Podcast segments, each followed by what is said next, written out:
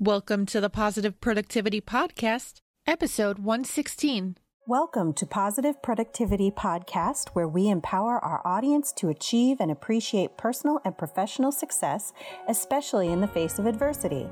Listen in as our guests reveal their stories of challenges and hurdles and how they overcame defeat and became triumphant in their endeavors. Let's get motivated and move forward with your host, Kim Sutton. Welcome back to another episode of Positive Productivity. I am so happy that you are here with us today, and I'm also thrilled to have Christina Jones, founder of Black Type Group, here with us today. Christina, thank you not only for being on the Positive Productivity podcast, but coming back for the second time because, as you and I both know, tech glitches happen. I know, and it's ironic, isn't it, that both of us in our our sort of line of work should be kind of tech is our kind of daily bread and butter, but it even happens to the pros guys. So don't feel bad if you're listening to this and uh, Oh it happens gosh. to you. So I am, I am so happy that you brought that up because I can't even tell you how many emails I've received this week. Oh, I'm sorry that link was broken.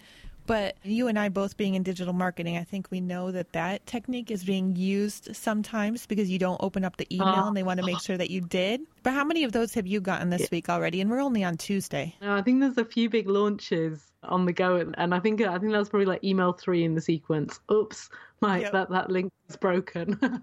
so whereas if you guys ever get one like that from me, it is because the link is broken. Genuinely, It's Thank not, you. You know, Okay, so you are not putting those into your clients' email sequences. not not deliberately. No, no. Thank you. And, yeah, uh, not deliberately, but things really do happen. And even the big wigs who don't usually use those emails, I mean, they really do happen. But okay, now that we've gotten off onto a tangent, I would love to circle back around to you. Thank you again for being on the Positive Productivity Podcast. Would you mind sharing a little bit about your background and what you do in the Black Type group with the listeners, please? I'm Christina Jones. I'm UK based, kind of, at the moment, uh, and I run a digital marketing agency uh, called Black Type Digital. But I also have e commerce businesses, and this is my 16th year in business. And during that time, there's been a variety of sort of bricks and mortar projects involved with children's publishing,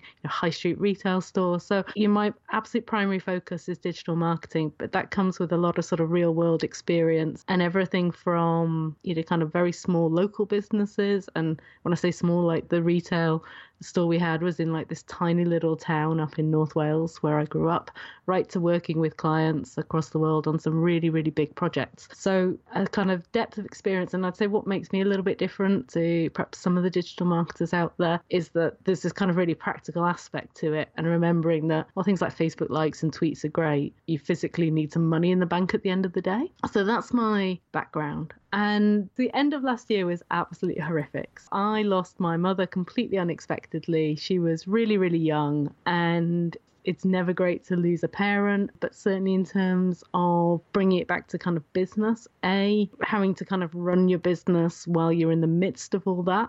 Recording this right now, 33. She passed away at 60, a completely, up to that point, seemingly healthy, fit, active person who really thought she had 20 plus years and had only just started kind of going into semi retirement and doing the stuff she really wanted to do. So, this really put a big spin on me to refocus the business. Digital agency very much about trading time for money.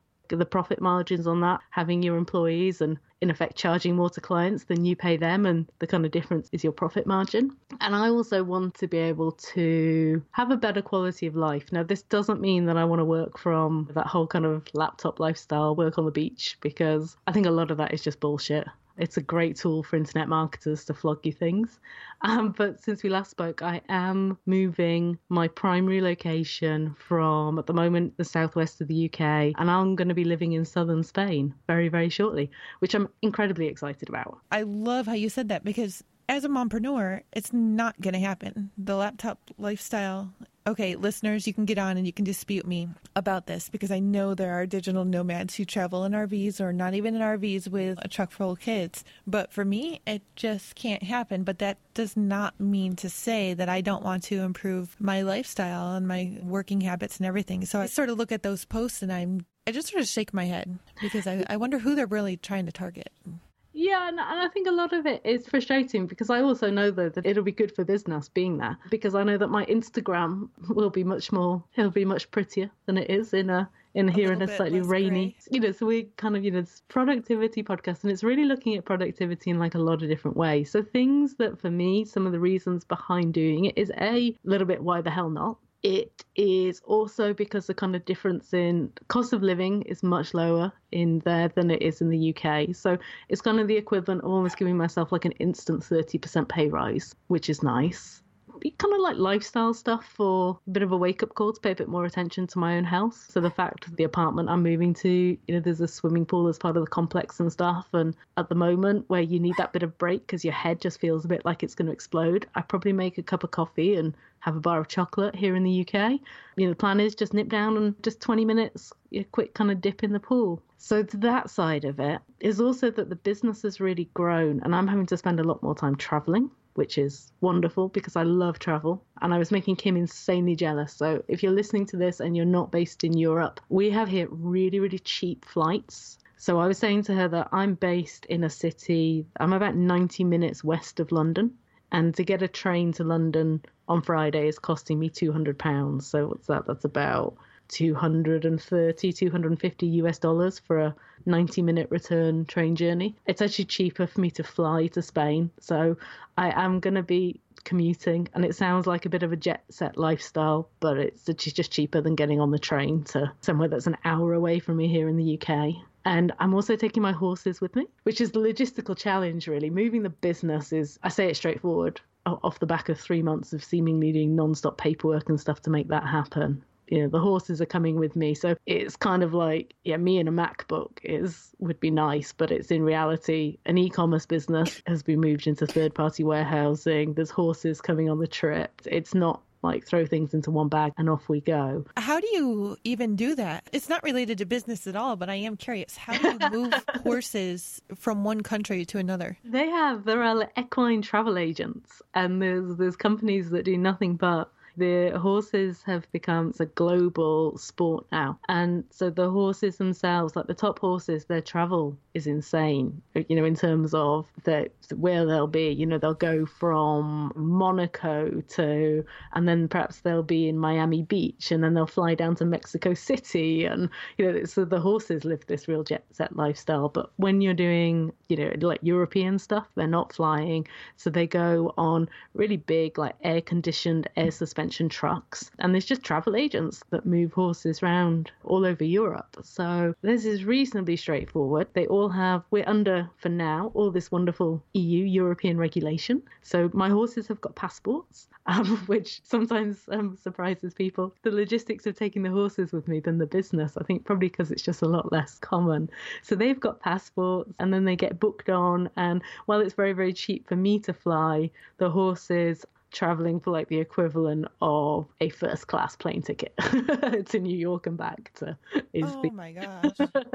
so and they'll be going in far more comfort and with a lot more space than me but yeah that's the kind of priorities of a horse owner. While they're there it means they, they're going to a great place a little bit like boarding school for horses or like summer camp. And so it means actually i'll have far more freedom to travel. I was concerned about making the move because really about what my clients would think within the agency you know they're used to it's a UK business there's an office it's all very kind of conventional. You know I've got some quite kind of traditional businesses that working with even though the digital side of things. So I did kind of sound it out with a couple that I had a really really good relationship with first and said you know if I did this and did this with the business, what would you think? And what do you think other businesses might think? And everyone's actually been really cool about it. In fact, everyone's just said, please, can we have our meetings out in Spain now? Okay. so again, with the cheap flights, it's actually easier.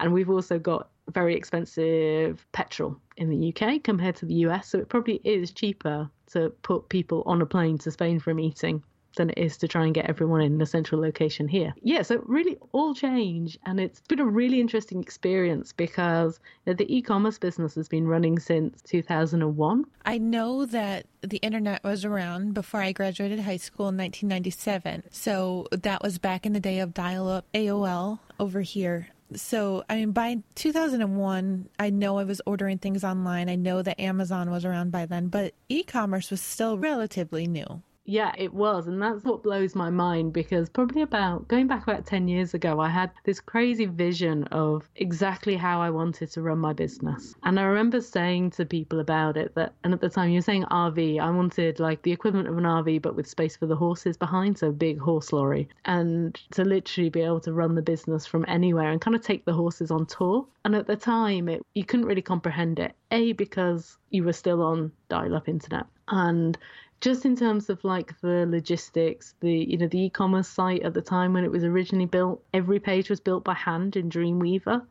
And so you were just having to like FTP a page up at a time. And so now that I you've got the Shopify app on your iPhone that you can do 95% of like the day to day, you can kind of run off the iPhone pretty much. Accounting, all the kind of components of business have a they've dropped so much in cost for now that you've got all these you know amazing cloud software for accounting for e-commerce email marketing just everything that you can get your hands on at very very low cost but it's also totally portable. And it's meant then also that to not only offer my travels because there's also just been some changes in the structure of the business and staff nothing nothing negative just as people have left for various reasons the team now is like 100% virtual which has actually been a real challenge for me because i'm very used to having people like a meter away where you can just kind of turn around and ask them things or get feedback. And so it's required me to be much more organized and really get to grips with actually mainly Asana because that's where all the you know, that's the kind of like central hub of like everything in terms of task and kind of project management. And so it's been a bit of a steep learning curve. So as well as all this kind of disruption in some ways in kind of personal life, the business also re- growing really, really quickly. I think that's like a side effect of being really, really miserable at the end of last year. All I did was work. There was no work life balance because work was a gift, actually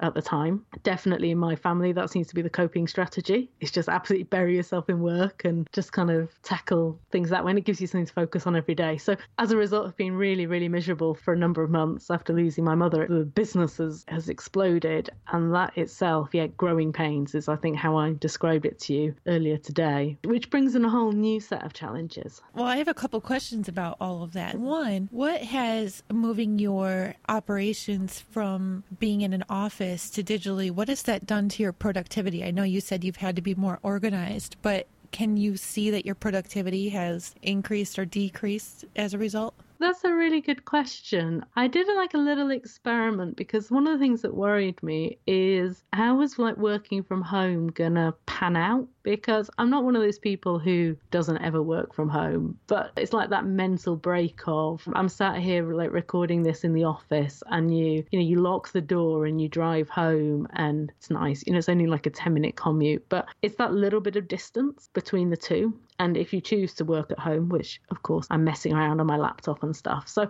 I did a few like test runs, which was days of working from home and not coming into the office to see if it sent me a little bit stir crazy. I'd say my house is a lot cleaner because that became a little bit of a if you want a sort of like a 10 minute break it's kind of easy to i'll just put a load of laundry on or i'll just do uh, something like I don't think it's really made much difference in my productivity. What it's forced me to do is be more organized about having everything. I'm sat here and I've got a super, super long desk. What are we? Probably about five meters long. And my tendency is it can be covered almost every inch of it in paper and writing notes. And then the problem is is you're working from home and you really need a piece of paper that's on the desk. So it's just simple things like write things straight into Google Docs. Don't write it on paper if you can avoid it at all. Everything going into Asana. Don't write to do post-it notes and and just trying to get everything a little bit more streamlined. And it's been good practice because, especially initially, I don't want to schlep a whole lot of paperwork that I don't need to with me to the apartment in Spain, which is pretty compact there. And certainly initially, I can see probably quite easy, quickly perhaps needing to transition into needing like office space over there. But for now, I'm just going to kind of see how things roll. So I've had to be a lot more organized personally to be working from home because I'm not working from home full time either. So it's a little bit splitting across kind of multiple locations. It kind of switched. I was using Rescue Time, but I switched to Time Doctor because it can track better across like multiple devices, and that has been great. And and by doing using that, so if if anyone's not familiar, it's literally just a bit of software that kind of babysits you, allows you to track your time. It's important so you know if you're billing for client work, whether you're spending more time than you should be. But it's been that real focus between now that I've kind of come out of this fog of just working every waking hour because I didn't really want to deal with any other feelings. It's being really aware of am I actually working or should I just stop now because I'm kind of working at like half speed or quarter speed yeah, I suppose a little kind of like going to cars. I think I had a tendency to spend a lot of time perhaps later into the evening, and I'm really only in second gear. I'm chuntering on quite slowly. I'm very easily distracted at that time of day and I'm not doing my best work. So it's rather than being it not so much about kind of location, but being more about I don't really have any rules about what time I work or anything. You know, I've got no problem with working very early in the morning or late at night and perhaps going out for a ride on my horse in the middle of the day and being very flexible, but just being more aware and a bit more disciplined that if I'm working be in fifth gear. You know, you've got your foot to the floor on the accelerator and go for it. And the rest of the time, I'm in neutral. I'm not working, I'm totally chilled, and not letting that kind of creep over into like the kind of little mushy bits around the edge where you think you've worked loads and loads and loads, but in reality, when you actually track it, and, and I've been really disciplined about tracking exactly what I'm doing every single hour of every single day, my God, I'm not actually doing as much work as I thought I could. Christina, how many to do list items do you give yourself? Too many in some ways. And I think this is a real balance. You've got the to dos that are in terms of like client projects and stuff and things being very, been doing a lot of work actually lately with like live events, which is fabulous, but they're very deadline driven and that's kind of great and also very fast moving in terms of the campaigns because there's a lot of optimizing and tweaking that's happening and you've got very very kind of short time frames so it's kind of the equivalent of e-commerce and that kind of month between black friday and christmas but fairly sort of relentless for the event clients. So you know there's the stuff that needs doing but what I've been trying to make sure I do is that every single day I'm doing something that like progresses my business. And then like a big part of that is building out a training academy because one of the really nice things about being in business a while and being very busy is you can put your prices up. And I had a real kicking from one of my closest like business friends who is a really smart marketer herself, sort of informally mastermind. And she sent me a great video by uh, Denise Duffield Thomas about women and selling. And I watched it, totally agreed with it, and immediately prices went up a lot and and it's meant that I spend quite a bit of time having sales conversations with people, and especially when it comes to like paid advertising. That if people haven't got a reasonable budget to spend on Facebook ads or Google ads, and the money's being paid directly to like the platform, it doesn't justify like hiring my agency to run their ad campaigns but there's a need. They don't want to DIY it. And I just felt there was this bit of a gap. And in effect, I was turning away quite a lot of work because, as she's saying to people, either they were like, you quote them a price and you can tell there's this like gulp and this total silence on the phone. And it's just out of their budget at that time.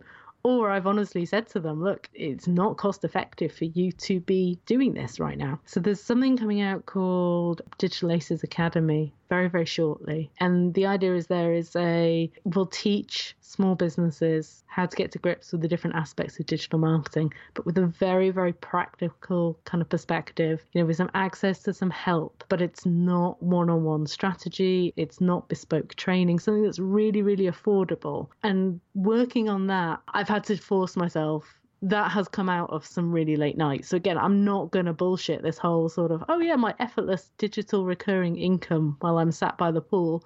No, it's late hours into the evening.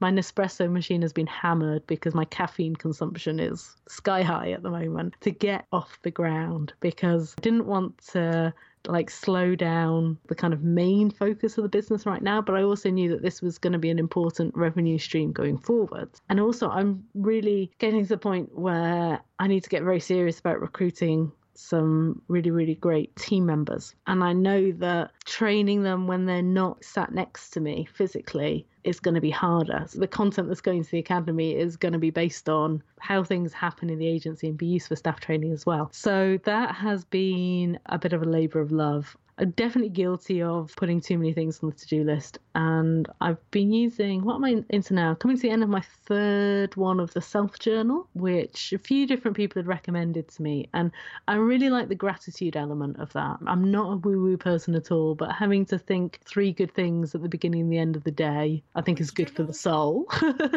Which journal is this? This is the Best Self Co, the self journal. Okay, I've never heard of that. I'm going to have to go look at it. It's an interesting one, and they've got a great Shopify store. So I came across them because they won the Shopify Build a Business competition. So they've grown themselves massively in a very short period of time with selling a physical product. So they're a great advertisement for their own item. There's no magic secret. I don't think any planner can magically sort out your life for me, I like the gratitude part of it. And there's literally the kind of three tasks to do today. Now, in reality, my Asana tasks to do is probably anywhere between five and 20 a day on a nice day. Whereas it's that focus on what's the one thing that's actually going to move my personal business forward.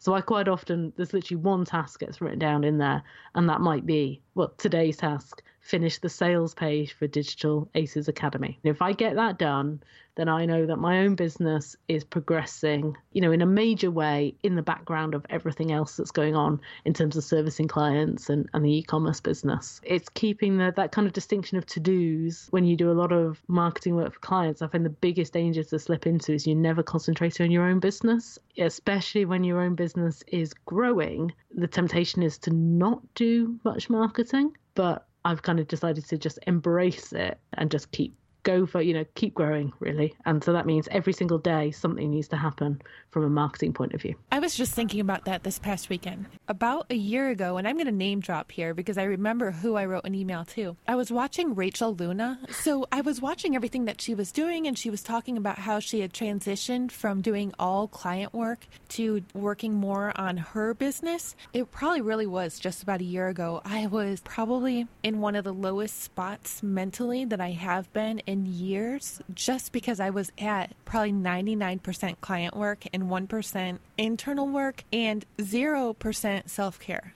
And even though I was working 99% on client work, the money was not where it needed to be. And I've slowly made the transition over the course of the last year to where I'm probably now doing 10% client work and 90% internal and the money is exactly the same. I don't really get it because the money's still not where it needs to be, but I love the fact that I'm doing those things every day. I took on a really, really fun project with a big UK um, charity, but it's something that I was really involved in when I grew up. So it's like one of the best bits of my childhood. And and I was just really aware that there was a lot at stake in terms of like the future of this organization. And, you know, it was a big sell for them to embrace some digital marketing and really break new ground with what they were doing there's a lot of emotion involved in business, and that's not just when things are going wrong or for solo entrepreneurs and stuff. But I'm one of those people. People have commented they find it really easy to tell me things, and I'm the kind of person that if I'm on a train or a plane, people tell me their life stories, and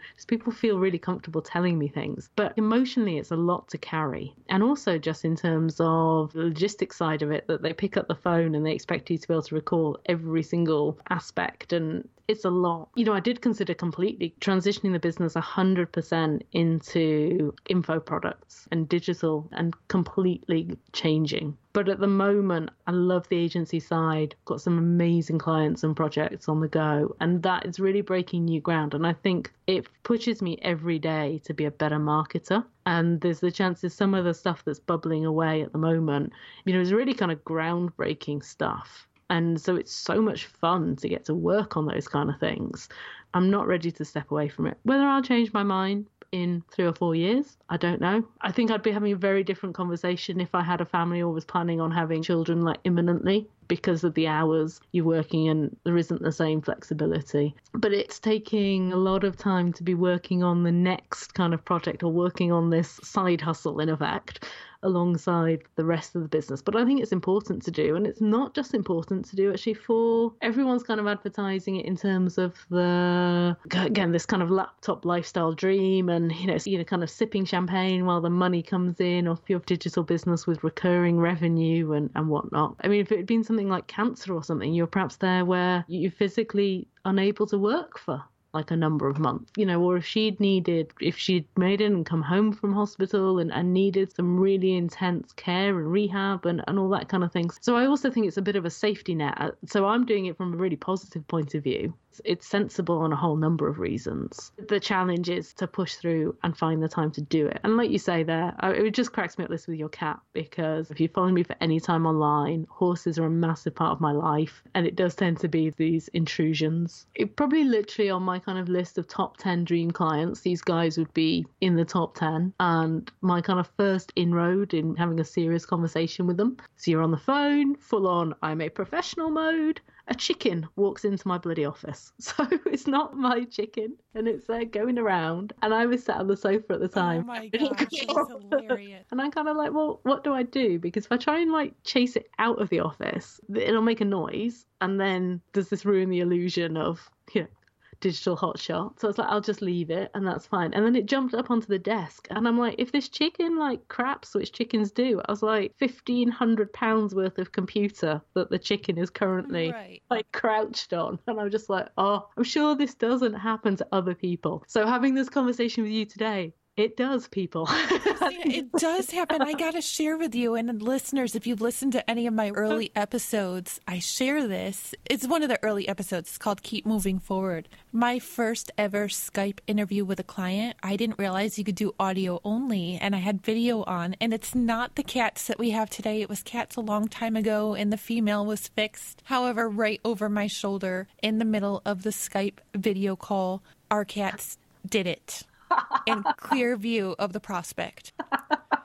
And I'm like tapping my husband because at that point we were in this small apartment in his desk. He was sitting right next to me and he just sort of pushed down on my leg and he said, Stay still. Did not bring attention to it. This is the first time I kind of talked about it publicly, which is build the agency into a very significant business in the kind of wider industry. But I'm wanting to do it in quite an unconventional manner. The logical thing I should be doing is not going to Spain. I should be moving my office into the city centre and having everyone in a room, having a lot of young grads in there. It's a room full of really ambitious people in their 20s and kind of 30s. But I want to do it differently. And I want to be totally transparent about this move, and in fact, that that it'll be there's no way to hide it really with with modern social media, and kind of making out that really for clients they're not going to be paying for the overheads of you know a city centre office and a receptionist, a big florist bill, but also there's a lot of people who I'd love to have on the team who are perhaps it's not necessarily conventional that they're perhaps they're semi-retired because of this whole thing like we've got this mad thing of like this aging population globally where they're saying in the UK that 25% of our population is going to be over 60 within 20 years time. So that's not only it's a problem for the government to work out how to pay to deal with things like healthcare and stuff, but that's a massive resource of incredible experience. There's so many mums who are forced a bit out of like the traditional workforce and they've perhaps then gone down the route of self-employment, but it's like well actually this is kind of a hybrid. You can come and work for the agency and there'll be this kind of transparency about it. I don't know if you saw that clip that's been floating around on the internet of a BBC and like, Hilarious. yes. yeah, I just it just cracked me up so much watching that. Yeah, they, they're just having the best time on that clip, and he just looked like he wanted to die from embarrassment. But you kind of like, you know what, this stuff happens, and we need to change it. I think the whole structure of work, this whole idea of how you know, we work Monday to Friday, roughly like working hours of like nine to six or nine to five or eight till five, quite however you work it out, is kind of based on the Britain kind of pioneered in the Industrial Revolution, which is when everyone had to work in factories and where primarily, in fact, at that stage, everyone worked, including the kids. And then we kind of went through this kind of golden era of that you had the baby boomers post war, and you had typically perhaps one, you know, it was the, the father who went out to work. And I just think the whole thing needs to change for a whole number of reasons. All the technology's there. To me, it's a chance to have some incredible people on the team, but with it, you cut a bit of slack that, yeah, you know what? Animals will give birth live on calls. Children will occasionally invade Skype chat. Yeah, and it's moving away from this kind of corporate sort of like fakery, really. And so my decision was to be totally transparent about this, and but equally to be doing it while trying to grow a really big business and not just be a here's me and my laptop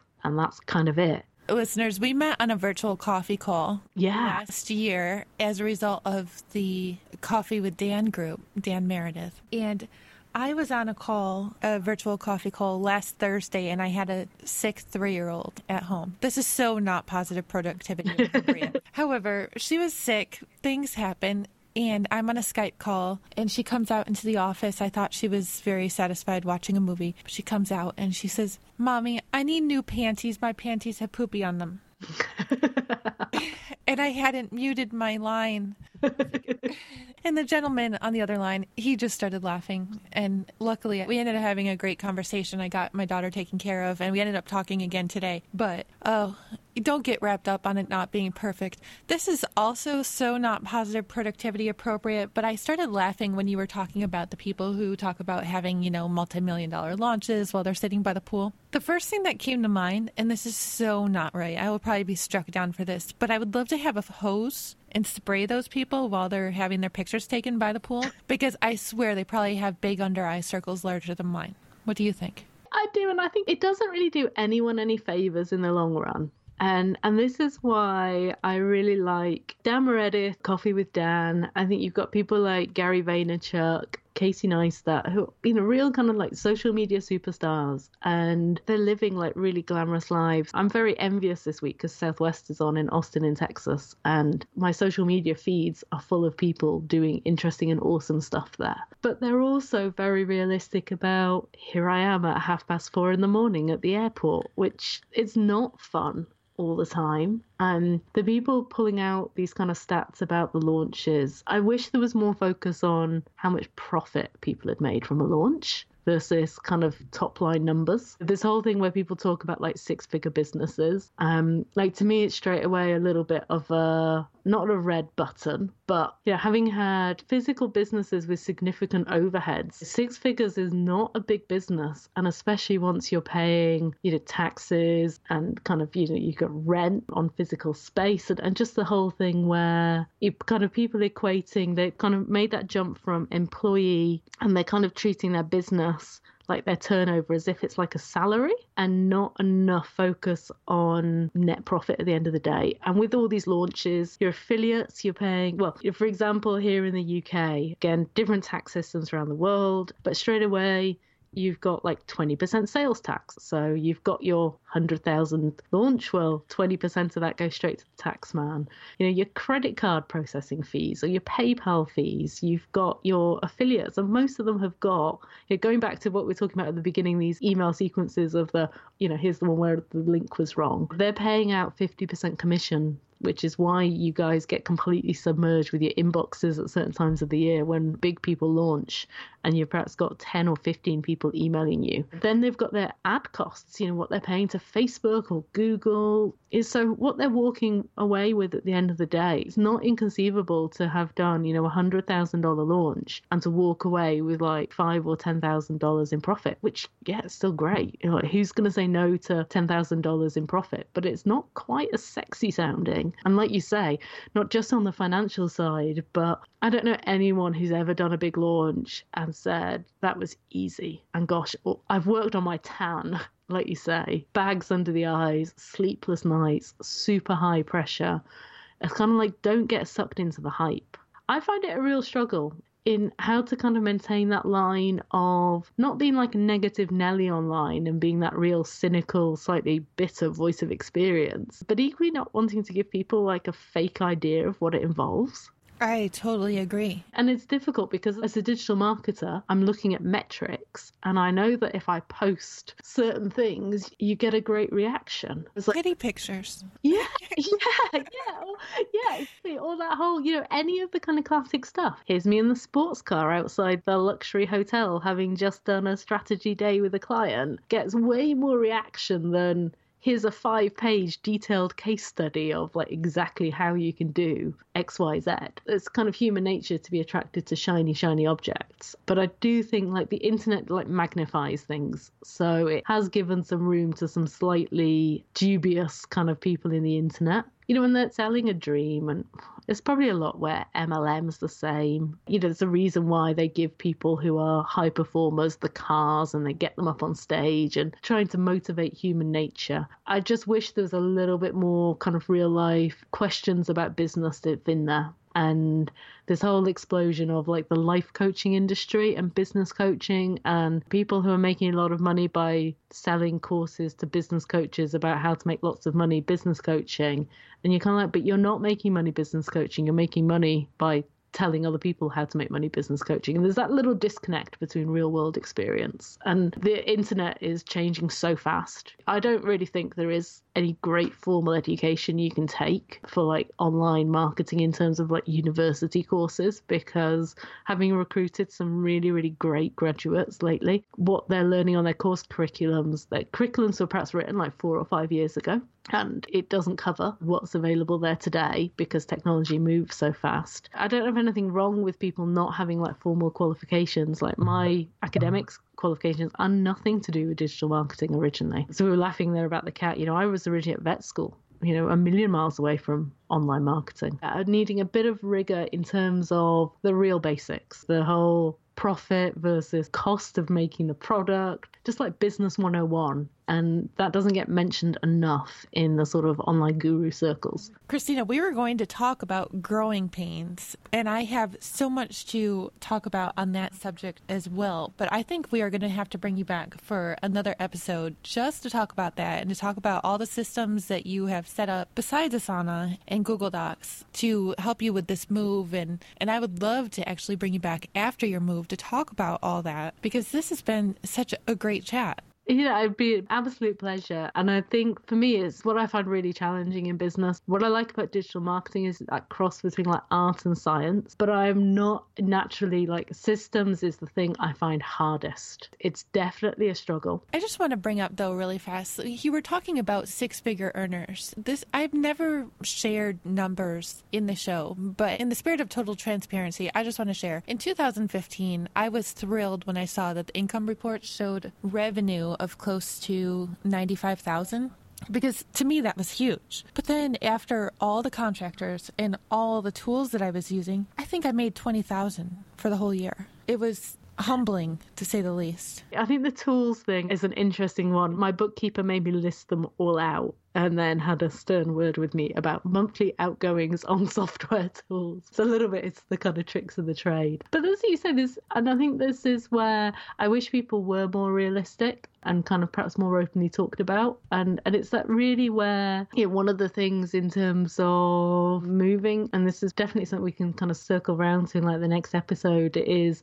there's certain like bits of my business that I've like that I've knocked on the head because I decided they weren't profitable enough. And so in the short term, it means that you've perhaps like, well, I've just sliced off like thirty or forty thousand pounds worth of turnover, but you can do less and make a lot more profit in kind of some cases. And and so there's the whole kind of productivity in terms of people are often talking about they think about business productivity about being like the tools and stuff. And, and those are really important. And doing once the kind of move is officially done i'll know if the wheels have fallen off these systems or not. So i'm sure there'll be some growing pains growing pains there. But there's also productivity in terms of getting rid of clients that are a massive time suck or putting prices or getting rid of unprofitable products and services and, and just all, you know, the kind of business systems rather than I switched from RescueTime to Time Doctor or I did this and that. You can quite often get some very big kind of changes to your what you're pulling out of your business in terms of profit and personal revenue by tweaking you know some pretty big picture stuff. And that to me is enormously productive. Oh i completely agree. Would you say that that's been one of your biggest changes then? Yeah and it's been tough to do because a little bit some of the product ranges and stuff in like the e-commerce business they were projects it was her babies or her artwork having to take a really sort of clinical look and step back and say it's just not cost effective to carry on with XYZ. The good news is it gets easier once you're on a bit of a roll, it's a little bit like decluttering, which I've been doing a lot of as well. The kind of first couple of days, you're there with a bin bag and it's hard to throw things away. And by sort of day four or five, you're a bit gung ho, and I'm sure you know things have been totally blitzed. But it's the kind of discipline to step back, and there's nothing sexy about it. It doesn't involve digital marketing. It really is business 101, and spending a lot of time bringing in, you know, my accountant and my bookkeeper, and looking at things in a very dispassionate manner of how do we make this business more productive from a financial point of view rather than a sort of kind of time and kind of staffing. And some of that is some really dull stuff, changing up contracts, cutting product lines, that kind of thing.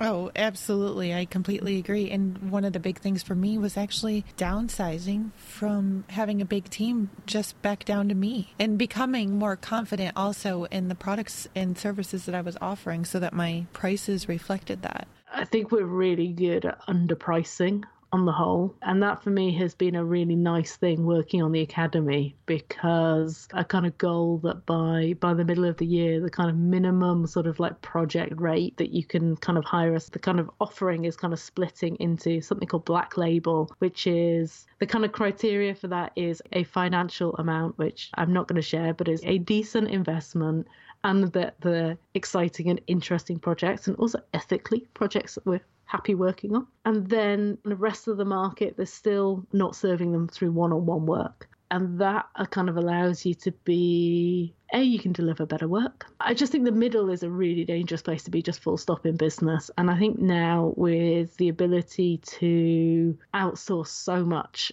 like around the world. The team is virtual, they're in different countries. I've got one girl who is incredible. She's a student, so she's working part time for me, and she is based in Mongolia, of all places. So, yeah, I'm kind of like conscious that not only are the tools coming out to replace a lot of my day to day work, and you've got things like Facebook Messenger bots, and I'm sure more and more of advertising is going to be done by computers in terms of decisions and campaign optimization and things like that. But you've also got an entire sort of global market force of labor that makes the US and the UK look like really, really expensive places to do business in. And so we are competing against those guys. And so it's kind of like, well, actually, let's pull both kind of ways and remove ourselves from competing by positioning and pricing. And again, kind of going off down a complete other sideline, but businesses is changing at such a rapid rate. And having seen what's happened in retail, like since 2001, when we first started in e-commerce to where you are now, and things that even just actually in the last three or four years, you know, I don't think the kind of world of work and, and business is going to be recognizable if we were having this conversation in like 10 years' time, so 2027, there's so much change coming. And I think people are sleepwalking away a little bit into it. But I was just also conscious there's a degree of future proofing the business as well, which is something else that people don't always talk about. And how do you make sure the business is still here in another 17 years' time, if you still want it to be, or you've sold it for a load of money and I am totally retired on a yacht somewhere? The thing is, they're not sexy. It's things that there's no PDF download that will tell you how to do this stuff. It's a lot of thinking and a lot of hard work. And so I think that's why it's not openly discussed really online. Yeah, if it were easy, then a lot more people would be doing it, right? Definitely. when you are on your yacht someday, you know, drinking your cocktails, make sure there's a helipad. my family are actually all being really convenient. So my aunts and uncles, I will give them a shout out because my uncle who lives in New Zealand has got a beautiful like beach home on a little island in Waiheke, and he keeps on saying to me, "You've got to come visit." But it's such a long flight, and if you're there, you really want to be there for like two, maybe three weeks. And he said, "Oh, we've got fiber broadband now on the island." So I penciled that in. and then my other side of the family have had this kind of lifetime's ambition, having always been sailing nuts to you know boats is their obsession and they've now got a um, they've bought a boat, and that's going to be in Greece, I think, for the summer. So I, I keep on saying to remember, I'm your favourite niece, and I'm going to come visit you lots. And so that's the difference, though, that I'm saying the horses are going to be like the equivalent to boarding school, and it's far more socially acceptable to leave your horses somewhere for a month, go messing around on a yacht, than it is your kids. So uh, I think that's the difference. Someone needs to invent the ultimate kid crash for digital nomads. There's my business idea for the day. I am totally open to being sponsored by Disney Cruise Line because I do understand that they have on ship sitting. So have they, have they got Wi Fi though? You know what? My clients can wait.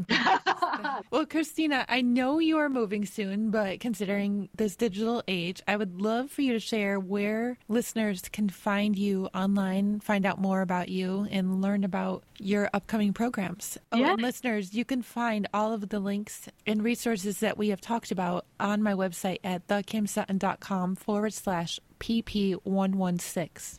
Awesome. This is the organization. I'm, I'm impressed. the agency is blacktypedigital.com. There's lots of information on there about what we do and the link through to um, Digital Aces Academy. But the best place is a Facebook. So it's facebook.com and then forward slash Christina Jones online. So that's my personal page where I love meeting people. Um, so come over, say hi. And then there's also then the Digital Aces Facebook group. So if you just search again Digital Aces on Facebook, the group, and it's a really fun mix of people in there. And social media, come be social. Awesome. And again, all those links will be on the site, thekimsutton.com forward slash PP116. Christina, thank you so much for being on today. And I know this is the second time we've done it, but I am going to ask you to come back for a third, and I look forward to it greatly. On one condition. What's that? You need to send me some pictures of super cute kittens once they're all like cleaned up a bit. Oh, I will. I, I am dying to get out there and see them. Oh. Listeners, make sure I've already had one blooper episode. The second one may be out by the time this episode airs, but you will hear that in the middle of this episode, my cat Fame went into labor. So, never a dull moment around here. I love it. Thanks so much, Kim. Thank you so much. Hey there, this is Kim Sutton, host of the Positive Productivity Podcast, and I just want to take a quick moment to thank you for listening to this episode. If you enjoyed it and were inspired, I would love to hear your feedback. Please take a moment or two and visit the podcast on iTunes, Stitcher, iHeartRadio, or on my website at thekimsutton.com to leave your rating or review. I'd also like to invite you to join the Positive Productivity Book Club and to find out more about my coaching packages by visiting thekimsutton.com. Until the next episode, I hope you have a positive and productive day.